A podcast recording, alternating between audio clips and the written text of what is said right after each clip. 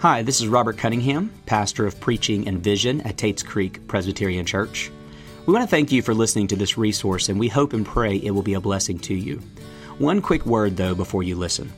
While we are honored to be a resource for you, we do want you to know that an online sermon is no substitute for congregational life. It's a good supplement, but what you need more than anything else is membership and involvement in a local church. If you are not a member of TCPC, I want you to know that listening to your pastor is far more valuable than listening to this. If you are a member of TCPC, I want you to know that joining us in worship on Sunday is far more valuable than listening online.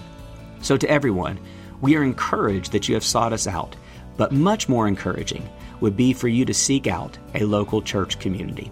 That said, thanks for listening, and may God now bless you as you do.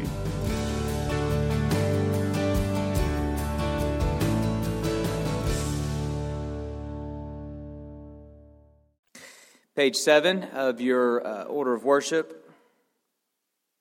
We're going to be in Isaiah today and throughout Advent. I'll explain that here in a moment. Isaiah 9. People who walked in darkness have seen a great light. Those who dwelt in a land of deep darkness, on them has light shone. You have multiplied the nation, you have increased its joy. They rejoice before you as with joy at the harvest as they are glad when they divide the spoil.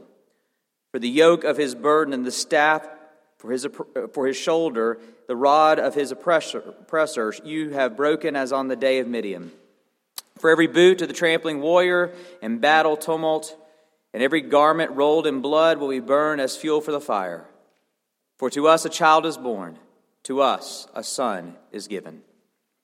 All men are like grass, their glory is like the flowers of the field. The grass withers and the flowers fall. Indeed, we trust that your word stands forever. And you have told us that your word is a light unto our path. So, would you, as we surround ourselves around this passage that speaks of light into darkness, would you be a light to the path of everyone here? Oh, Jesus, show up with the light of your glory and shine it upon each of us this morning, we pray. Amen. Okay, before I get into the passage this morning, let me take just a brief moment to introduce what we're going to be doing uh, with Advent this year. Arguably, the most popular prophetic work in Scripture is the book of Isaiah. Isaiah is known uh, for his balance of judgment and promise. So you're going to find some of the fiercest words of rebuke in Isaiah, and then also some of the most breathtaking, beautiful promises in Isaiah. And these promises are famous for their messianic theme. The most beloved prophecies of the coming Messiah are found in Isaiah. And that's why if you hear an Old Testament passage quoted during the Christmas season, chances are it's from the book of Isaiah. And so, what I thought we would do this Advent season is relive Isaiah's promises that find their fulfillment in the birth of Jesus. Advent is a season of longing, not arrival. On Christmas, we feast, but now we wait. And so we're going to turn to Isaiah to lead us through this season of waiting for the coming Messiah. I'm going to use three, uh, three most famous promises of the coming of Jesus. Isaiah 53, of course, is probably his most famous prophecy, but that uh, foretells the death of Jesus. I'm going to use Isaiah 7, 9, and 11, which speak of the coming of Jesus. And those three can be summed up for us in this way the promise of a Messiah unto us, with us, and for us. So today, the promise is unto us a child is born.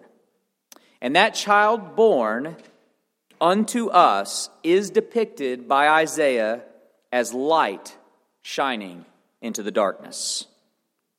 I shared uh, this story during a Christmas sermon many years ago, but it's class and it's worth repeating uh, for this passage in particular. I went to seminary with several of my uh, best friends from college, and we were single Abby and I didn't get married till after seminary, so we were single, kind of doing the bachelor thing, and so it wasn't your typical graduate uh, school experience. Essentially, we just prolonged college for another four years. And one of the ways that one of the ways we would entertain, entertain ourselves during seminary studies is we would come up with just silly little games with huge consequences for the loser.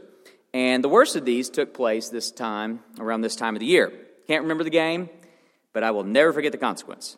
I lost, and what that meant was my friend was allowed to uh, decorate my car in Christmas decorations however he wanted. And not only did I have to drive it until Christmas, I wasn't allowed to tell anyone that I lost a bet, meaning I had to pretend like I actually wanted to do this to my car.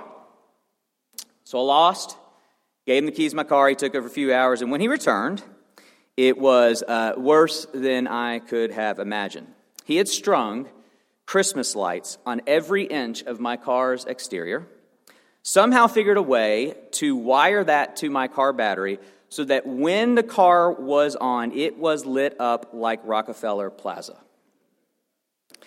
I had to drive it for a month. Everywhere I went, people would honk, laugh, wave, roll down the window, Merry Christmas, you know, all that stuff.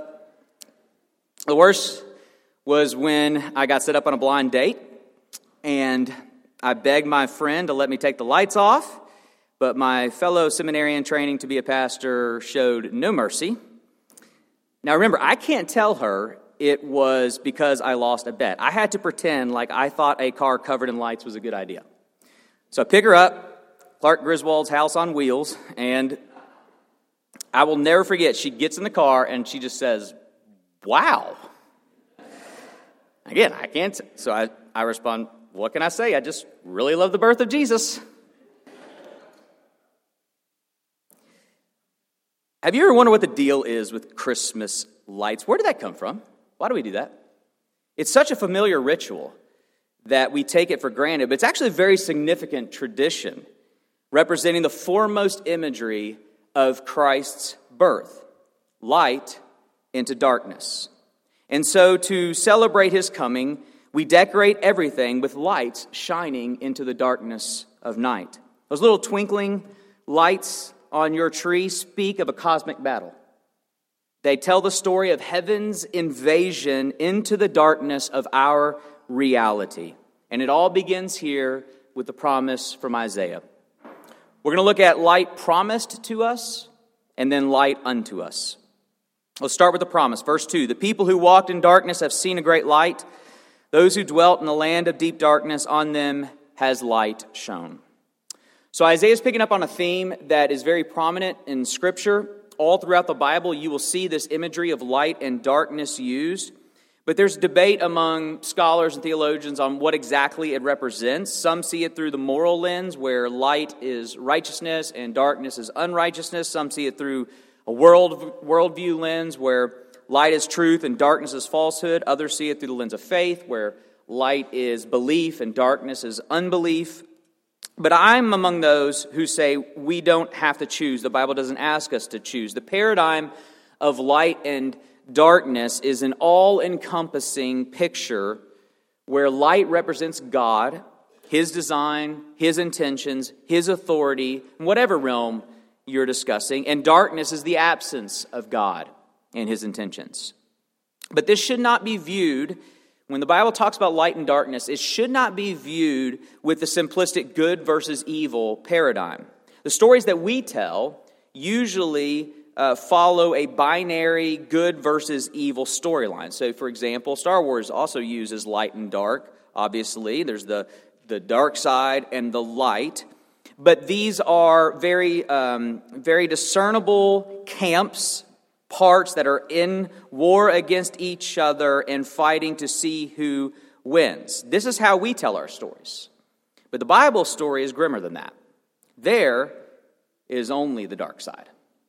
Isaiah does not view existence as light and dark in competition. Instead, according to Isaiah, darkness seems to have won.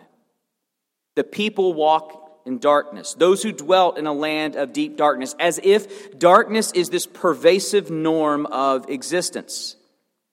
The Bible views the fall of Genesis 3 as an enveloping event that has essentially created a veil over all of existence such that we live constantly in its shadow. Falsehood, not truth, is the norm. Unrighteousness, not righteousness. Hatred, not love. Violence, not peace. These are the predominant realities of the world as we know it. And Isaiah says this is both personally true and socially true. Personally, he says the people who walk in darkness. Bible uses the word walk to speak not necessarily to our conscious choices and actions, but to our unconscious, taken for granted way of being. The imagery makes sense. We don't consciously think about walking, it's just what we do without thinking. So, in the scriptures, our walk is who we truly are, who we are when we aren't consciously trying to be something else. And it's there, in our truest being, Isaiah says, we find darkness. You may fool others, you may even fool yourself, but you cannot fool Scripture. The Bible has a diagnosis for all of us, for our truest self, our thought life, our hidden desires, our unseen motivations, our secret habits in the sight of God, before whom all secrets are exposed, we walk in darkness. But there's also a social darkness that he's speaking of here those who dwell in the land of deep darkness. Our world is a dark place, is what that's claiming. And we could turn to the news or social media feeds to convince you of that, but I don't think we need to. We ourselves dwell in this land of deep darkness, and we have been harmed by it. The longer I'm in ministry, the more convinced I become there is not one good story out there. Not one. You may hide from your story. You may rewrite your story into something that it is not. You may tell yourself and others that it's not that bad, but these are all just coping mechanisms to deal with the land of deep darkness. If you and I were to sit down and I were to start probing into your story and you were committed to telling the truth, perhaps for the first time, that would end in both of us weeping over the darkness of your story. You've been mistreated. You've been abused. You've had your heart broken. You've been abandoned. You've been neglected. You've been exploited. You've been stolen from. You've been lied to. You've been slandered against. You are not just a villain of darkness, you are the victim of darkness. Personally, we walk in darkness. Socially, we dwell in a land of deep darkness. Oh, how deep is the darkness. And yet, into the darkness, the prophet speaks. The people who walked in darkness have seen a great light. Those who dwelt in the land of deep darkness, on them light has shone. And then verses 3 through 5 vividly uh, imagine the expulsion of darkness with the language of conquest, like, a, like they're celebrating the victory of the war of light. Isaiah speaks of this great light as though it is a person who has come to wage war on the darkness. He says, You, the light is a person. This you must you have multiplied the nation, you have increased its joy. They rejoice before you as with the joy at the harvest, as they glad when they divide the spoil. For the yoke of his burden, the staff for his shoulder, the rod of his oppressor, you have broken as on the day of Midian. For every boot of the tramping warrior in battle tumult, and every garment rolled in blood will be burned as fuel for the fire. The idea, it's a lot. The idea is that the figure is going to come and utterly annihilate the darkness that has for so long enveloped our world. Who is this great warrior of light? The prophecy takes a strange turn. For unto us a child is born, unto us a son is given. A child, a newborn child, is to be this conquering light. That's his promise. And indeed, that is what we celebrate in Christmas. We've seen the light promised to us. Let's consider light unto us. Have you ever wondered why the Christmas narratives all take place at night? Think that's a coincidence? In the darkness of the night, the glory of the Lord appears in the sky to the shepherds. In the darkness of night, a star appears to guide the Magi. You think those details are significant? They are. They are profound statements that the birth of Christ was the birth of light into this land of deep darkness. Our New Testament reading came from John's Gospel. The difference between John and the other three, uh, the other three are called synoptic gospels. John's a little different. He doesn't just tell the story, he tells the meaning behind the story. And so when the other authors tell of the events of the birth, John tells the meaning of Christ's birth. That's what he says.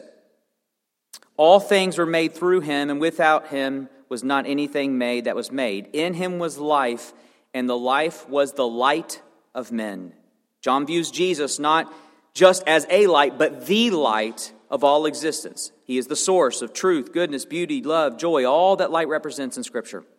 And then John says this in verse 5 The light shines in the darkness, and the darkness has not overcome it. The obvious, but often overlooked aspect of the light and darkness imagery is that light always wins. Always. They are not equal forces. When light and darkness meet, light always overwhelms the darkness. If you turn on the light switch and it stays dark in the room, you never think, well, I guess light lost that time. You change the bulb. You know it must not be working because light always works. It always casts out darkness. In fact, darkness is nothing more than the absence of light. So the darkness of this world is nothing more than the absence of God. But John 1 is saying that the presence of God is returning to the world, that Christmas is the arrival of the light that since the fall has been missing. So, does this newborn child actually deliver on Isaiah's great promise? Well, that seemed to be the case as you watch his life. Wherever he goes, darkness scatters the darkness of disease, the darkness of shame, the darkness of sin, the darkness of self righteous religion, demonic darkness, all darkness disperses in the presence of this man. And yet, this is not the fullness of what Isaiah promised. Only a glimpse of light, not the conquering of light that we see in Isaiah 9. Well, that conquest would require much more. I wonder if having said everything I've said this morning, if you have a greater appreciation for this odd detail that is included in the account of his crucifixion. While Jesus was on the cross, it says at the sixth hour, that's high noon, high noon when the light should be shining the brightest, there was darkness over all the land. On the cross, the light of the world was extinguished by darkness and buried within the black shadows of a tomb. This is the cost of our darkness. But John said, the light would shine into the darkness, and the darkness would not overcome it. It seems like the message of the cross is that darkness has overwhelmed the light. Well, as you know, at the dawn of the third day, again, don't miss that. The nativity of Jesus takes place at night. The resurrection accounts all make sure to note that it takes place as the sun rises in the morning and chases away the night. At the dawn of the new morning, we love to sing, There in the ground his body lay, light of the world, by darkness slain, yet bursting forth in glorious day, up from the grave he rose again. The resurrection of Jesus was the dawn of an eternal day, the launch of the conquest of light that we read about in Isaiah 9, a conquest that will continue until Jesus returns in the blinding splendor of his glory and every hint of darkness is banished. The New Jerusalem of Revelation 21, God's eternal city that is to come and will descend from heaven and dwell on earth, has this detail. The city has no need of sun or moon to shine on it. For the glory of God gives its light, and its lamp, the source of the light, is the Lamb. By its light, by the light of the Lamb, the nations walk. So, Isaiah 9, the people walk in darkness. Revelation 21, all the nations will walk in his light. So, for this we wait. As, I, as Israel before us waited the advent of Isaiah 9's light unto us, we now wait for light's return to us. But as we wait, and this is my application for us this morning, we do not wait in darkness. It is not as if the light came to make an appearance on Christmas, and then the light was turned off, and then will be turned back on again when he returns. Not at all. The light is bright and active in this dark world as we speak. Active again, both personally and socially, as we've discussed. And by way of application, I want to press in on both of those. Jesus uses the phrase light of the world in two different ways. First, he says, I am the light of the world. Whoever follows me will never walk in darkness, but will have the light of life. So, Isaiah 9, the people walking in darkness, Jesus, those who follow me will not walk in darkness. Remember, walk is who we are, the essence of our being. Jesus is saying you don't have to be that way. It doesn't have to be dark. You don't have to relegate yourself to a life of darkness. Follow Jesus, and he will light up your life. What are you going to do about the darkness of your own heart? What will you do with all of your darkened thoughts and words and deeds? And I'm not talking, I'm talking more than just forgiveness for the darkness. I'm talking about banishing the darkness from your life. It doesn't have to be this way. You can't do it, but Jesus can. He says, Whoever follows me will not walk in darkness, implying that he alone is the source of light to our darkness. If you're not, a follower of Jesus, my question to you is Are you not sick of the darkness in your life? Do you not lament what you have become? So many past regrets, so much guilt and shame. And it's not just that you want to be forgiven, you want to change. You don't have to be. You don't have to be and do what you continue to be and do. The promise Jesus has for you is that it doesn't have to be this way. So, yes, of course, I proclaim to you his forgiveness, but I also proclaim to you his change. You don't have to walk in darkness. Follow Jesus and walk in the light. And, followers of Jesus, the call to you is to return to the light that you know is the source of change. having a lot of conversations with people these days who are really struggling. Their faith is weak, their besetting sins are taking over, their doubts and anxieties are becoming oppressive. They're just really struggling. And in nearly every case, it's the same story. COVID got them out of their routine of following Jesus. And so I say every time listen, let's not complicate this. There's no need to over spiritualize this. You're not coming to church, you're not in community. You're not practicing the spiritual disciplines, meaning you have cut yourself off from the source of light and darkness is creeping back in. So, Christian, this Advent season, recommit yourself to exposure to the light. Word and prayer, fellowship, worship, sacrament. These are the ways Jesus shines his light into our lives, banishing the darkness in our lives. So recommit yourself to them. But I don't just have a personal application here, but also a social application for this land of deep darkness. The other way Jesus uses the phrase light of the world, he says, I am the light of the world, but then he says, disciples, you are the light of the world. Which is it? Well, Jesus is the light of the world, but, but as Jesus fills his followers with his light, we then become the bearers of Christ's light. We are the manifestation of his light to this dark world, such that through us, those living in the land of deep darkness, a light has shone, and you are that light. Everywhere we go, our words, our deeds, or to use Isaiah's language, our walk stands in contrast to this land of deep darkness. We are Christmas lights, is what we are. This land of darkness has seen in us a glimmer of light, a twinkling of the light of the world through a people who live in defiance to the darkness with the light of their lives. So here's my question When was the last time you stood out because you were a follower of Jesus? Just somebody went, Whoa, that's different. When was the last time in this dark world of fear people saw you and said, Where did you get that peace and joy? How's that even possible these days? In a dark world of hatred and bitterness where everybody hates each other, people said, Man, what's with all your forgiveness and mercy? You're so kind. In a world of overindulgence, people say to you, How are you so content? Nobody in America is content. How are you so content? World of selfish greed.